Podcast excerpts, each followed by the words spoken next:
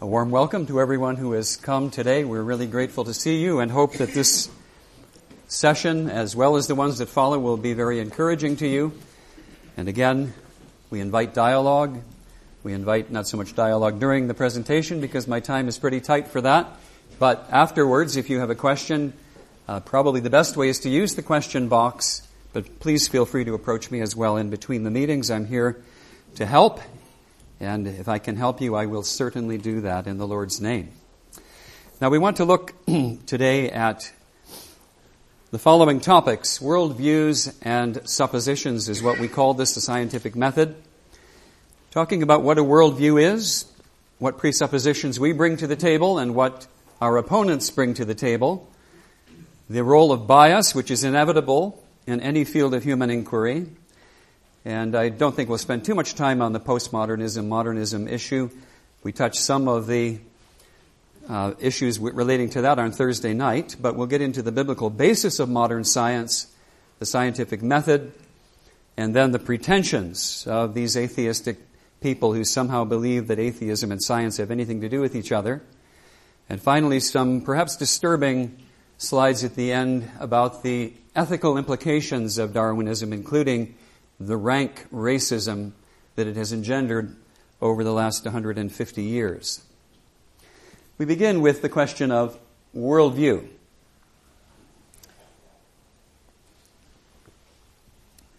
The Germans often have a one word, well, a word that, that takes a whole phrase uh, in English to, equi- to um, equal. Their word for a worldview is Weltanschauung, and you'll read that quite a bit in the literature on this subject of worldview. A worldview is a set of beliefs. I promise I won't read my slides, but I'm reading this one, okay? A worldview is a set of beliefs each of us holds about reality. These beliefs influence all of our perceiving, thinking, knowing, and doing. Every person, whether it's the butcher or the baker or the candlestick maker, they all have a worldview. They're all philosophers, as we were saying Thursday night. And one worldview, our, sorry, our worldview will tell us what is real, what is good. Okay, so that slide is supposed to be suppressed. This, these are the bullet points I've just talked about. It's really the lens through which we look. It's not what we see, it's how we see. It's looking through the eyes at reality and having a filter. And I'm going to show you that in a sort of a graphical way in a moment. But again, the big questions that a worldview looks at is what is real? What is good? What is important, what is sacred, if anything, what brings happiness. And these are things that our worldview addresses. Major components of a worldview include is there a God and what is he like? Theology. What ultimate reality is there? This is the subject of metaphysics. What about knowledge? How can we know anything for sure? We call that epistemology.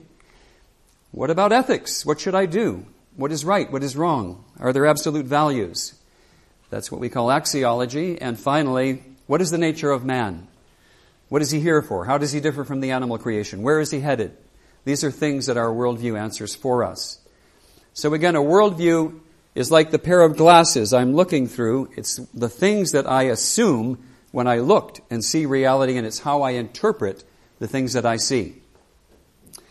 Who am I? We've already talked about some of these things. Now, in our world, there are many worldviews. I just threw up a bunch of them, and some of them are religious and some of them are irreligious. And notice that uh, this Venn diagram shows that there is an overlap, and certainly there are overlaps. There are things that different worldviews might agree on.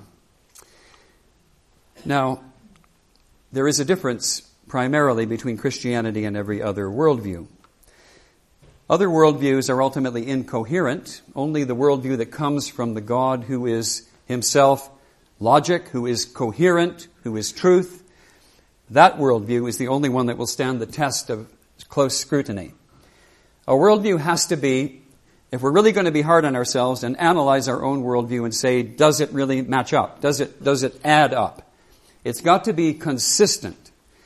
That is, it has to be able to take all the data and not come up with contradictory views. It must make everything match and everything show that it is part of a greater truth and a greater reality. It has to be comprehensive in that way. It must take care of every piece of data that we encounter. And ultimately, as I put on this slide, it has to be coherent.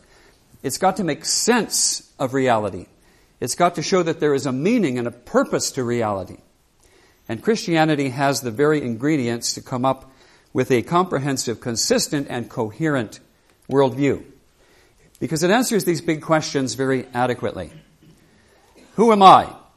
The Bible says I'm made in God's image, after His likeness. I resemble Him, I represent Him in the world, but I am a sinner. And I'm in need of salvation. Naturalism, of course, says I'm nothing but a cosmic accident. I have no worth. I have no significance. Where did I come from? The Bible worldview tells me I am foreknown by God. I have been created by God. I have a purpose. Of course, there is no purpose in naturalism. Why am I here? I am here to know, love, serve, and glorify God ultimately. I do that through serving and loving others. Human relationships should reflect my ultimate responsibility to God Himself. But if I'm a naturalist, I have no purpose in life. There's nothing linear in life. There's no orientation toward a goal. We spin our wheels until we die. Where am I going? We know there's a heaven to be gained and a hell to be shunned. But of course, if I don't believe in the Bible or in the God of the Bible, then I believe that I'm an accident and I'm going toward annihilation.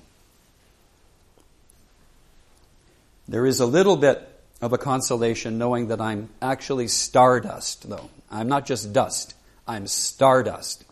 And that's very special. But apart from that, it really is a, a philosophy of despair. What defines morality? Well, God, of course, ultimately is the standard of morality. And every human being knows there's a standard of morality and holds others accountable to it and makes excuses why he or she doesn't personally match up to it. Showing the fact that we all know there's a morality, there must be a standard. We have one, our God, but of course there's no way to provide an objective basis for morality if you're a naturalist. And to whom am I accountable? This is perhaps one of the most important questions because the whole reason to jettison a Christian worldview and to adopt an atheist worldview is that you get out from under the obvious responsibility you would have towards your Creator. And so, God, I am to be judged my motives and my actions by the God who made me. But of course, if I'm a naturalist, I'm accountable to no one. Now, of course, people who are Christians get up and go to work, and they put in their time, and they uh, spend time with their family and do things on weekends. And people who are not Christians do the same thing. And those who are in the field of science may be Christians and they may be non Christians. And they may be very good scientists if they're not a Christian, and they may be very good scientists if they are. In many ways, they overlap in that middle segment. And there's really not a big distinction whether you're a biblical person or a natural person. That is, whether you hold a theistic or an atheistic worldview. A lot of the things that we're doing in our day to day lives, it really doesn't seem to matter that much. But when we ask the ultimate questions, as you see, how did things come to be? Then there are dramatically different answers. We're going to come back to that when we talk about the difference between operational science and so called origin pseudoscience. Okay? Hold on to that thought. The thing is, though, your worldview is going to strongly influence how you look at data. In the middle, we have a fossilized animal, and we have to ask how did it become fossilized? When did it become fossilized? When was it created? And the answers to those things will very much depend on what the lens is we are looking through. If we are looking through a biblical lens, we see things in a coherent way from the biblical point of view. But of course, if we're naturalists, we're going to see that quite differently. Here's another way to look at it graphically. We have someone with a Bible mentality and one, someone with an origin of species mentality looking at a fossil, the same input, but the output looks quite different. One says, This is great evidence for creation, the God who designed this wonderful animal. And the other said, Oh, great evidence for evolution. It happened on its own.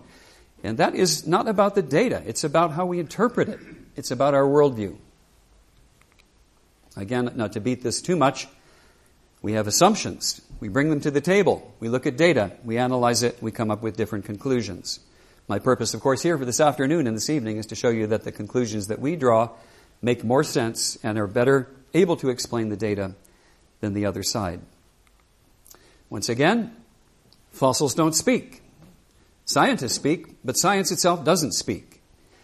what is said about things based, is based on one's assumptions and worldview.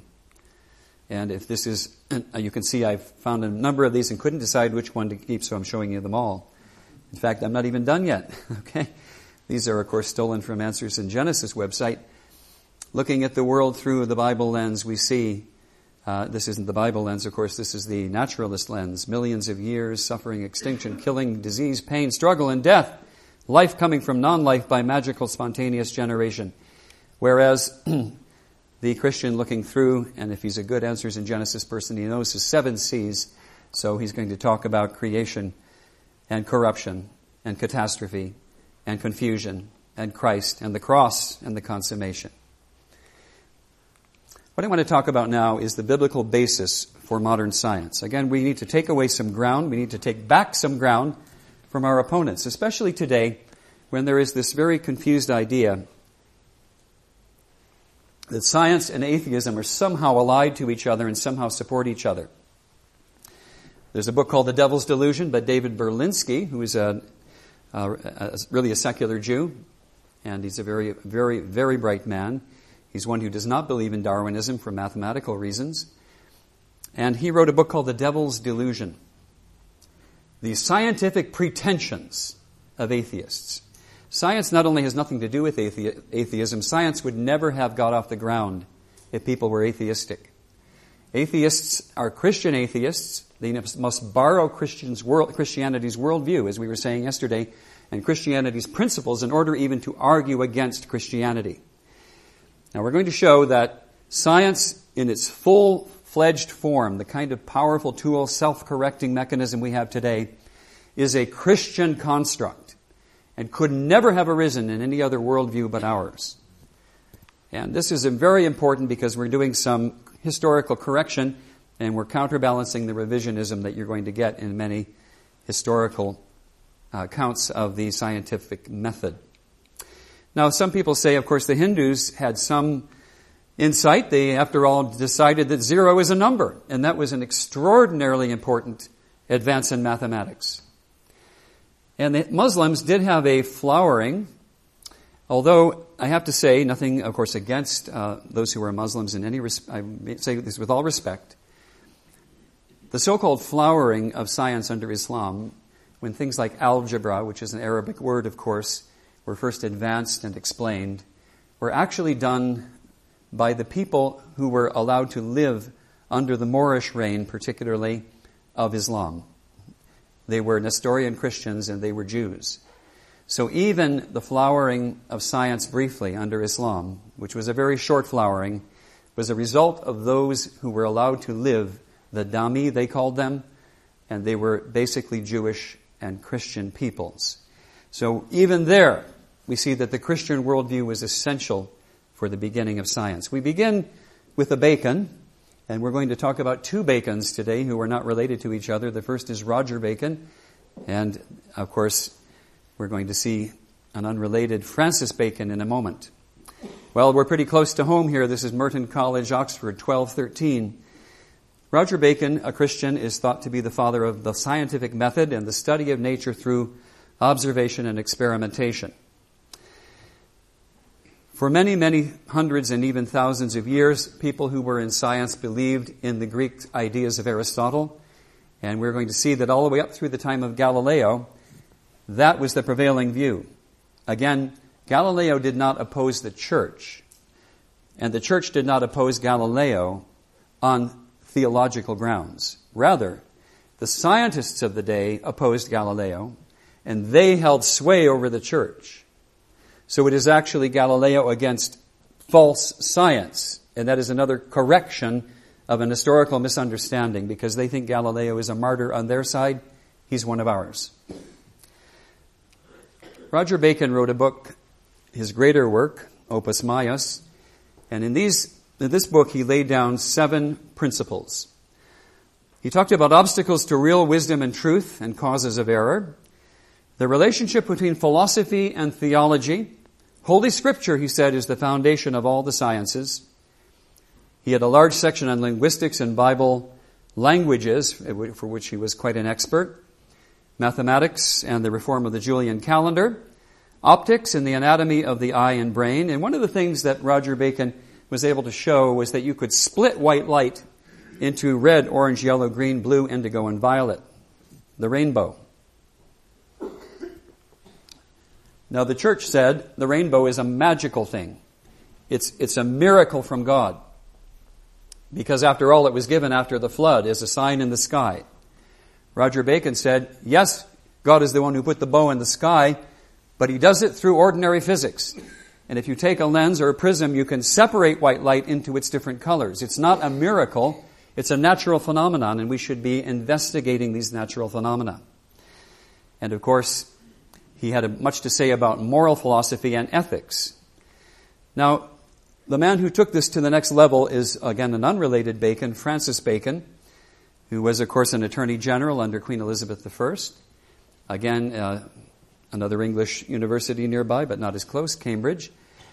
He developed this idea of observation, objective measurements, and inductive reasoning. We'll have more to say about that later. Again, I'm introducing these people at this point. Knowledge is the rich storehouse for the glory of the Creator and the relief of man's estate. A little philosophy inclineth man's mind to atheism, but depth in philosophy bringeth men's minds about to religion. In his uh, this Novum Organum is actually a play off of Aristotle's Organon. He's making corrections now in the misconceptions of the Platonists and the Aristotelians. To keep scientists from misleading themselves, he promoted deep skepticism and methodological experiments that followed a certain line of reasoning that would be self correcting. At the same time, he showed that implicit faith in the special revelation of the Word of God was absolutely compatible with that. Now we're going to take a little time to talk about the Reformation. Because if these people that were around the time, before the Reformation, Roger Bacon, and just around the time the Reformation was started, Francis Bacon, if they began and codified some of the material that we now call the scientific method, we need to give great credit to the reformers. And we're going to show why it was the Reformation that really got modern science off the ground. I say again, it was not the Enlightenment. The Enlightenment was the endarkenment. The Enlightenment did nothing to advance science. Science was a construct of Bible believing Christianity. Here we have the fabulous five, according to this slide anyway Wycliffe, Jan Hus from uh, Bavaria or from, from Czechoslovakia, and of course, known to us, Martin Luther, John Calvin, and Tyndale. A slide that's a bit blurry, but I loved it because it showed the uh, sort of chain of custody of truth going down over many, many generations. Here we have Daniel. You say, what's Daniel doing there? Because uh, Hippolytus was the man in the early church period who believed that the 70 weeks of Daniel were real prophetic weeks of years and had the same understanding we have. And so Daniel's prophecy is brought forward on the other side of the cross to the Apostle John, Hippolytus, Joachim, Wycliffe, Luther, Knox, Newton, handing off the torch to Wesley, and of course, those of us who are fortunate enough today to be the recipients not only of the transmission of Scripture, but of also the principles on which science is based. so let's look at this a little more closely. What do you need to do good science? First of all, you have to believe in objective truth. You have to believe there's a rational universe. There has to be something that you can pursue and know for sure based on first principles. The law of identity, the law of non-contradiction. These are basic things that even if we don't know the names of them, we all assume as we think. But there's no reason in any other worldview why there would be objective truth and rationality because those are not material things. Those are things that transcend material and they belong to a transcendent God. He is the truth, John 14 and 6. You must believe that the universe is real. You say, well, that's pretty obvious, isn't it? No, it isn't. There are philosophies that believe the universe is an illusion. And there's no point studying an illusion. So you have to kind of believe the universe is real. And of course, we know Genesis 1 1 tells us God created the heavens and the earth. The universe is orderly, and we're going to say much more about that later. Uh, 1 Corinthians 14, let all things be done decently and in order. That's a very different context. But of course, it teaches us that our God is a God of order, and we see that majestically in His creation.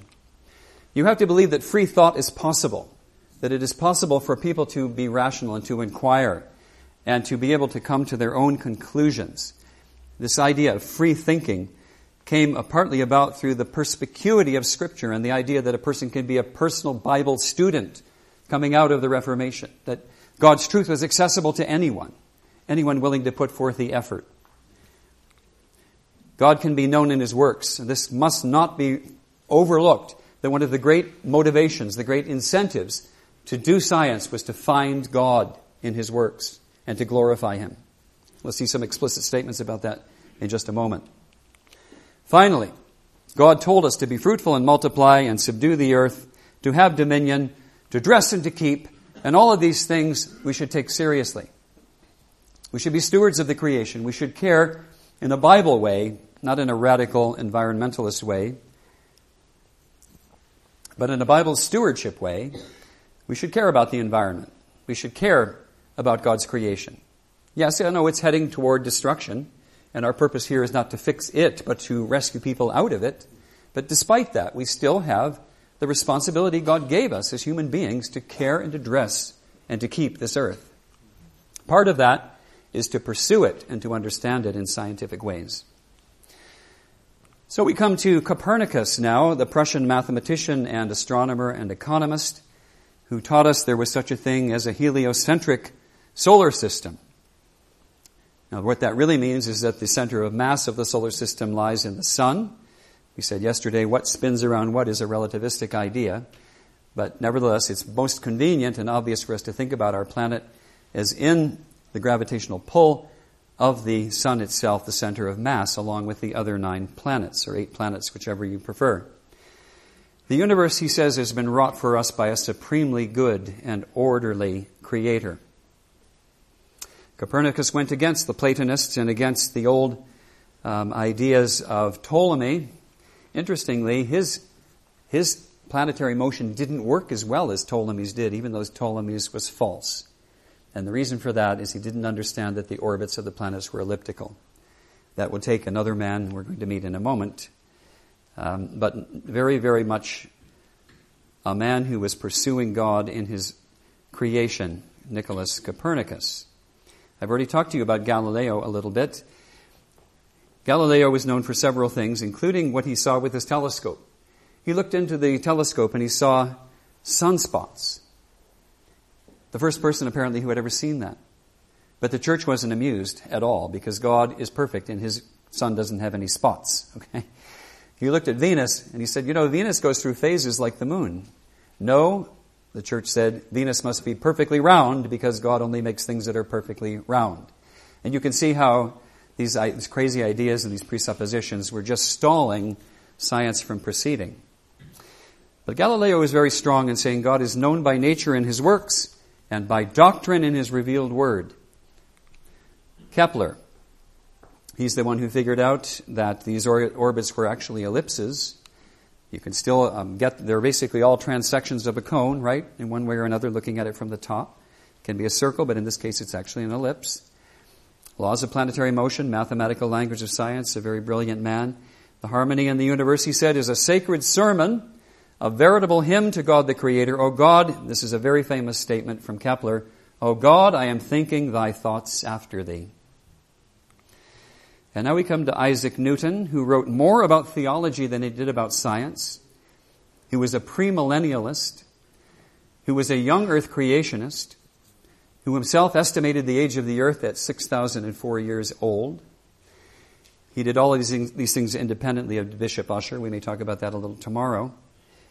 Uh, a man of deep faith, and I said already, who had much more interest in theology than he actually did in mathematics and science. Nevertheless, this man, a polymath, uh, pretty much invented calculus simultaneously with Gottfried Leibniz and gravity and classical mechanics and optics, and you know the rest of the story. He said, No sciences are better attested to, the, to than the science of the Bible. Don't doubt the Creator because it is inconceivable that accidents alone could be the controller of this universe. This most beautiful system, Newton went on to write, of the sun, planets, and comets could only proceed from the counsel and dominion of an intelligent and powerful being. This being governs all things, not as the soul of the world, but as Lord over all, and on account of his dominion, he is wont to be called Lord God. We could go on and on, but it is amazing how many of these men were not only nominal Christians, but were actually committed, Bible believing, born again believers. Robert Boyle, the father of chemistry, was a gospel preacher who spent most of his time as an itinerant evangelist and happened to do chemistry on the side. right? Boyle's Law. Was an example. And so we have a great legacy, and we should never forget, forget it, first of all, and, and should never cede ground to people who believe somehow that religion some, in some way impedes the progress of science.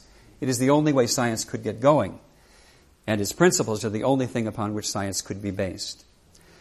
Now, I made a new slide. I, I keep making slides all the time. This is one of the issues why uh, Merv, who's was putting these together for me a minute ago, was um, also trying to start hymns at the same time. Oxford. Dominus illuminatio mea. The Lord is my light and my salvation. Whom shall I fear? Psalm 27. That is the motto of this great university that is nearby. It goes back to the 1100s. And I wrote down the names of some great Christians who have been associated with Oxford University through the years. Now, my real slide collection has to do with American universities, but I had to throw this in because of where I am today. All right.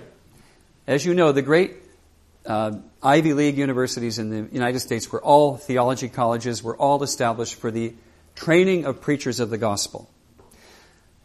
Um, Harvard, for example, has this in three pieces, veritas, it's truth.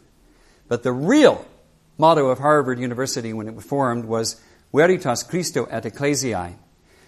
The truth of Christ or truth for Christ and the gospel. That's the motto of Harvard.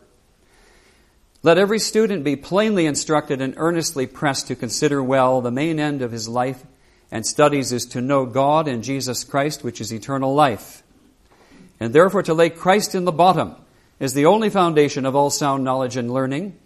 And seeing the Lord only giveth wisdom, let every one seriously set himself by prayer in secret to seek it of him.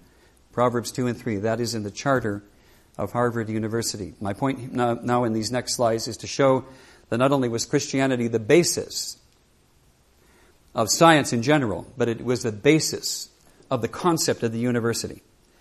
University, that you could take diverse disciplines and somehow come up with a unified concept of reality. You go to this class and that class and another class, and what you're supposed to do is bring them together into some sort of coherent story, narrative that tells you about reality. Well, Harvard became too, too liberal, and so in New Haven, Connecticut, Yale University was formed in 1701, Lux et veritas means light and truth, and in the very uh, coat of arms here, we have Urim, Vatumim, the Urim and the Thummim. In other words, the lights, the ways of that God gave Moses and the high priest, particularly to know his will, is built right into the very charter of the school. A school wherein youth may be instructed in the arts and sciences and through the blessing of Almighty God may be fitted for public employment, both in church and civil state. Now, the next one is a very self serving one, uh, but I had to throw my own alma mater in there, right? Again, though, the idea of that religion and morality and knowledge go together is ultimately what these ancient, not ancient, from your point of view, this is very young, but I'm talking about originally these were Christian institutions. Now we're going to talk about the scientific method, which I have now argued for 25 minutes, is a result of belief in the Bible.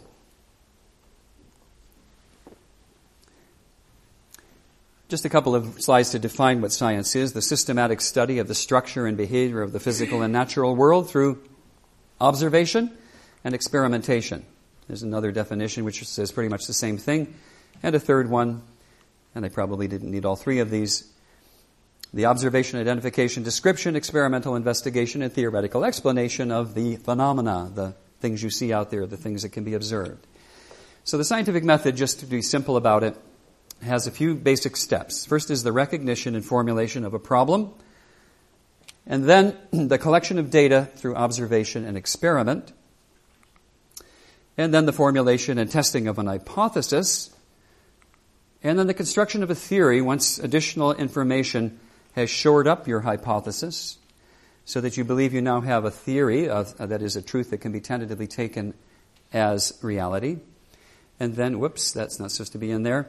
And then you go back to the beginning. Now, this is a little bit small perhaps to see from the back, but this shows a, a, the idea of a question, background research, hypothesis, experiment. Get some data, look at the data. Do they support the hypothesis? If so, report the result, publish, right? Uh, but if not, then you go back. This is self correcting, and you see what's wrong with my hypothesis. Why doesn't it accord with the data I see? So, really, science becomes a circle. It should be a circle. You begin with a, well, you should not begin with a theory, although if you do, it'll still work because you're still going to have to come around and get data to support it. You predict what you think your theory shows or should show, and then if it does show that, you've verified it. If not, it needs to be corrected. The observations, of course, allow us to create or modify the theory. And again, I had another depiction of that. My point here isn't that you look at all of these and remember what order they come in, but remember that this should be a self correcting, constant flow so that we become closer, we come closer and closer to the truth. Science, however, is limited. It cannot answer many, many things. This is one of the great fallacies I think that many people in the world today think about. They say, well, to know anything for sure, you must know it from a scientific point of view. In fact, some people say you can't know anything for sure if it is not scientific. They say that no claims are true but the scientific claims. What's wrong with that statement? That statement itself is not a scientific claim. It's a philosophical claim. Therefore, by its own rules, it is meaningless. You must start with something other than science. Science is only one way to look at the phenomena, and it's only one way to garner truth. If you were going to try to prove that George Washington exists, or that, uh, you know, that um, I have to think of some example over here, you know, that, that uh, Queen Henry the uh, King Queen Henry VIII, excuse me, King Henry VIII uh, had uh, so many wives. How would you how would you do that? Well, you're not. There's no scientific way to do that. There's no experiment that can be done. There's no direct observation. You need to go through documents. You need to go through testimony. You need to go through historical research. A very valid way of getting to truth that gets at things that science can't touch. So we're going to look at some of the limitations of this scientific method before we look at it in more detail. Science can't answer metaph- metaphysical questions. They're completely outside the scope of science. Does God exist is not a scientific question. You can argue, as we've already done, that a God must exist for science to make any sense and to proceed, but science itself cannot answer that question. Is the external world, world real? Uh, this is one of those silly things that you get in philosophy class when you're a vulnerable freshman. Did the universe begin five minutes ago with the appearance of age? Okay. Are you all duped? Do I exist? Do you exist? And we're solipsists. You know, all this ridiculous stuff that I suppose gets uh, young philosophy professors tenure, but the rest of us think is stupid. Um, these are questions that you can ask and you can answer, but you're not going to find a scientific way to approach them. Science cannot do anything with aesthetics. Aesthetic judgments are not material judgments. Is this sunset beautiful? Is the Guggenheim Museum ugly? You don't know what the Guggenheim Museum is. I will change it. Is the Scottish National Parliament building ugly? And the answer is a resounding yes. Should, it, should collages of pictures be grouped in odd or even numbers? Now, your mother in law might have a very firm view on that, but uh, science can't touch that. Science can't prove historical truths. Did Christ rise from the dead? Did George Washington chop down his father's cherry tree? Again, these are American examples. Did Lee surrender to Grant at Appomattox? That was the conclusion of the American Civil War in 1865. These are important questions to some people, but they're not scientific questions. Science has no way to answer ethical questions. Should I cheat on my income tax? Is abortion murder? Science can answer that the conceptus from the moment of conception is an independent human being with a distinct genetic code and an independent life. It can answer that question. But it can't answer whether we should kill that infant. That's an ethical question. Should the state support people who refuse to work? These are important questions, but they cannot be answered by science. Science cannot answer teleological questions. That's questions with an end, questions with a purpose. to explain the goal of something or the reason for something, science has no way to approach that. Why am I here? What's the purpose of my nose? Why is silicon the second commonest element in the Earth's crust? These are questions that are why questions, and science is no good at why questions. Science can't prove logic or mathematics, it must presuppose them. It cannot prove its own scientific method, as we've already said. To use science to prove science is circular reasoning. Science must justify its methods on philosophical grounds, as we've been doing already. And I'm saying on biblical grounds, no other ground will justify the scientific method. Therefore, we say, as a conclusion to this part of the talk, Darwinism is outside the scope of science. It is not science, it is pseudoscience. Because origins cannot be put through the scientific method circle that I showed you earlier. It cannot be observed in the present. It cannot be measured. It cannot be repeated in experiments. It cannot be shown to be true or false in that way. It is not self correcting. It is a backward projection based on worldview glasses, right? Presuppositions and assumptions which cannot be proven. Well, we're going to say much more about that later, but I want to just make this point here with a wordy slide. The origin of the universe and life are by definition one time unrepeatable events. One time unrepeatable events are outside the scope of science. Further, no one has ever seen any of the organisms evolve from a lower form into a higher form, as we said before. Speciation has never been observed in that sense. Horizontal speciation, yes. Vertical speciation, no. And if you're not sure what I mean by that, we're going to talk about that later. Since evolution has not been observed in the laboratory, it is outside the scope. I've already said that. Just, therefore, it is a matter of faith. But unlike the creationist's faith, the evolutionist's faith involves irrational presuppositions that do not square with the data, and of course, it's my task to prove that to you. I want to spend a minute talking about the difference between deduction and induction. And I know this might seem like a, a snoozer and a uh, sure way of putting everyone to sleep, but I don't think so. I've got some birds to show you. I like birds, so that's what I'm going to use in a minute. But I think we need to understand, as we said Thursday night, the only thing you can know for sure are the things that God tells you. When God tells you something, the perfect God, the perfect truth, the perfect communicator, He makes sure that that repository of truth comes to you through His Word. He verifies it through His Spirit. You have an unassailable piece of truth. From that truth, you can deduce. And if you follow the rules of logic, your deductions are in, in assail, unassailable. They are infallible. Why are they infallible? Because number one, your premise is true. Number two, the rules of logic are true. Therefore, you will always come to the proper conclusion. But science, of course, has no way to do that. And even as a Christian scientist, we don't make those assumptions. We don't say we know what reality is like. That's what we're trying to prove. So we cannot begin with dogmatic statements. We must begin with looking at things, and we have particulars, and we see this and we see that, and we say well, these things are alike, or they're, we compare and contrast them, and we try to come up with some principles, and then we work those together into experiments, and we finally come up with what we think is true, a theory. If that theory is true, we can make deductions from that theory. But since that theory is a human invention, it's not as infallible as the Word of God and it may, in fact, ultimately prove to be false. And science has shown that many, many times. All right, so let's try to get a little bit more specific. Again, this is just very basic. Deductive reasoning has premises. You put seeing these together, these are called syllogisms. All men are mortal is a self evident statement, although it is not absolutely true because the Lord Jesus was not mortal in that sense. But apart from Christ, let's accept that we all believe that's true because we show that the human frame as it has been fallen and marred by sin, is subject to death. Socrates was a man. Uh, again, that's a self evident statement. Therefore, Socrates was mortal. That's unassailable. Uh, assuming your major and minor premise are both true, the conclusion must be true. Now, that says the same thing. It isn't always like that. Uh, we still try to do deductions sometimes from things that cannot be proven absolutely. All men eat pretzels. Socrates is a man, therefore Socrates eats pretzels. Is that logically valid? The answer is yes, it's logically valid. You say, but it's not true. Yes, but you can have something logically valid that's not true. Why is it not true? Because premise number one is not true.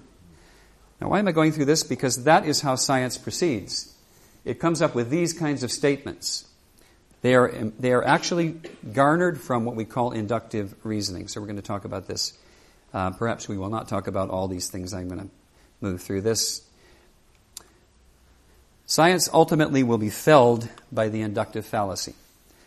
Uh, Bertrand Russell, a great philosopher and atheist from this country, was very, very frank and honest about this that nothing that science ever says can be known absolutely to be true because of the inductive fallacy. Again, the difference is this induction begins with particulars, it assembles them together, tries to make a story, and comes up with a general truth. But in order to know all the particulars, you would have to be God. You would have to know everything perfectly. You would have to be everywhere in the universe at once, and you would have to know everything from the beginning of time to the end. You would absolutely have to account for every piece of data, and no human will ever even approach that. So, therefore, induction is always in danger of the swan problem. Now, I'm going to illustrate this in a very, I think, obvious way, and hopefully it will drive our simple message home. This is a mute swan. We have these in the U.S., we imported them from you. And uh, we thank you very much. They're attractive birds, although, as I'm going to show, there are even better swans out there. Um, this is a whooper swan from Eurasia. And this is the, uh, to my mind, the grandest of all the swans, the trumpeter swan from North America, which only moves through my area twice a year on its way north and on its way south. We don't get them as permanent inhabitants, but Canadians do. It's the largest swan with the largest wingspan, and it has a pure black bill, as you see. There's a variant of that called the tundra swan in farther reaches of the north. And what have I just shown you? I've shown you four different types of swans, and what do they have in common besides being birds? They're all white. So I have looked at all the swans in my little, you know, area of observation, my little world, and I've concluded all swans are white. This is how science proceeds, okay? We're going to come up with an hypothesis. All swans are white. Now, that is true in North America. It's true in Asia. It's true in Europe. But is it really true? Have I accounted for every piece of data? And the answer is, oh no. I haven't, because I forgot about the southern hemisphere. This is one of the problems with us northern hemisphere people. We ignore this out. Well, if we were to go south of the equator, we would find there's a black swan in Australia. And in fact, if we go in the South American uh, part of the Americas, we find this black-necked swan. So what have I shown you? That my theory was blown out of the water, pardon the pun, by the fact that I came up with data that I had no knowledge of. But when they finally became available to me, they showed that my hypothesis was wrong. Darwinism masquerades as a neutral science when in fact it operate and it, it pretends to operate inductively. In fact, it is unabashedly, unashamedly, in your face, deductive. Which means it begins with the premise of materialism, it begins with the premise there is no God, and from there it draws its conclusions. That is illegitimate science. It's illegitimate philosophy. And we need to call them on it. You don't start with a belief in atheism and materialism, which have nothing to do with the core mission of science. You begin with an open mind. And as I say, when they talk about what they believe and use the arguments that they do, they are using God's logic. They're stealing from our worldview to try to refute our worldview. Their commitment to atheism, or at least to the irrelevance of God, and their allegiance to naturalism, with a total ban on supernatural explanations in science, is a pure we dream this up a priori assumption. It has nothing to do with truth, and it is unprovable. Since Darwinism operates in that way, it is demonstrably a religion. It's an atheistic religion, but a religion nonetheless. It requires faith, it is chock full of bias, and its premises are false because it is illegitimately operating as a deductive method. I hope I made that reasonably clear. All right, now we're going to re- revisit something else here, and I just want to reinforce this with two slides. This is the difference between origin science, or what I'm going to call pseudoscience, and real science. Okay? Again, when people are operating as scientists in the laboratory, how things work today, there's no problem. But when they leave the experiment, they leave the bench, they leave the, the, the, field of investigation where they're doing their experiments, and they begin to get, go back to their armchairs and just start to philosophize and think. They're no longer scientists. Well, they might be scientists, but they're not operating as those. So let's look at this a little more carefully. The real sciences are physics, chemistry, biology, and the like. Why are they real sciences? Because they are based on experimentation, observation, data collection, interpretation, hypothesis generation, theorizing, retesting, publishing, critique, redemonstration of something, and finally, when everyone agrees that this is the way things are, then we can call it a scientific theory and do some deduction from that. All right, how do we know we use the scientific method? Is that a good method? If it's applied properly, it is a very good method. And our level of quality, our quality of, uh, of, truth is going to be of very high quality. I'm not saying that clearly. Our, our conclusions are going to be of high quality. And our worldview has a very little impact on that. Whether I'm a Christian or an atheist, if I'm doing science properly, it doesn't really matter. When we talk about origin science, so called, this. We're no longer looking at things that are ongoing, but they're single past events. I'll read these since they're small print. We're not talking about things I can repeat and demonstrate, but non repeatable by definition. We're not talking about things that can be observed, but things that are not observable. And therefore, although I can be quite sure how things work using the scientific method, I have no idea how things came to be using the philosophies of people with their reconstruction and a low certainty of arriving at absolute truth. No certainty of arriving at absolute truth. Well, how then can I know how things came to be? Well, I can always go back to the perfect way of knowing anything. I can go to Revelation, and then I have perfect certainty about this. But I could never arrive at that from the fallible minds of men. It comes down to this very simple point.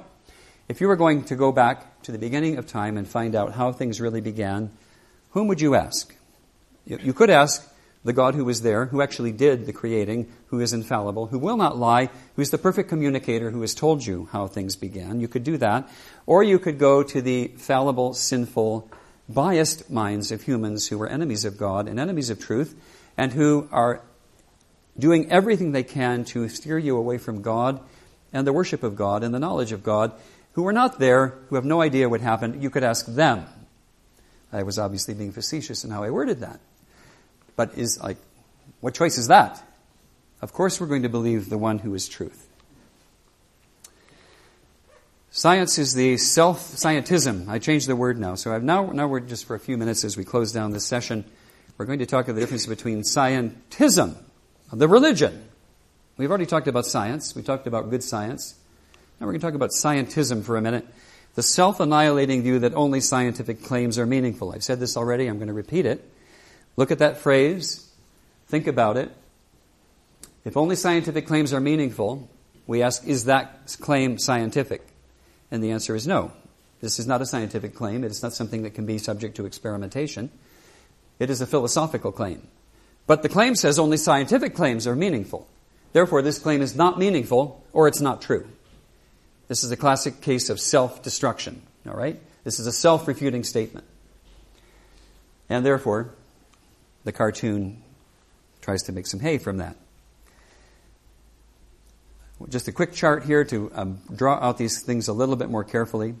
Scientism begins, not science. You're with me now. Not science. Scientism, the religion, says there is no God. The natural world is the whole of reality. We, of course, believe that God is the ultimate reality and He made the natural world and everything in it. He is not part of that world. Knowledge of the world can be obtained entirely through the methods of science. We've shown that that's a self refuting statement. But the methods of science, according to theism, are extremely useful. In fact, they're based on God's principles, but revelation provides the surest knowledge of reality and will trump every other method.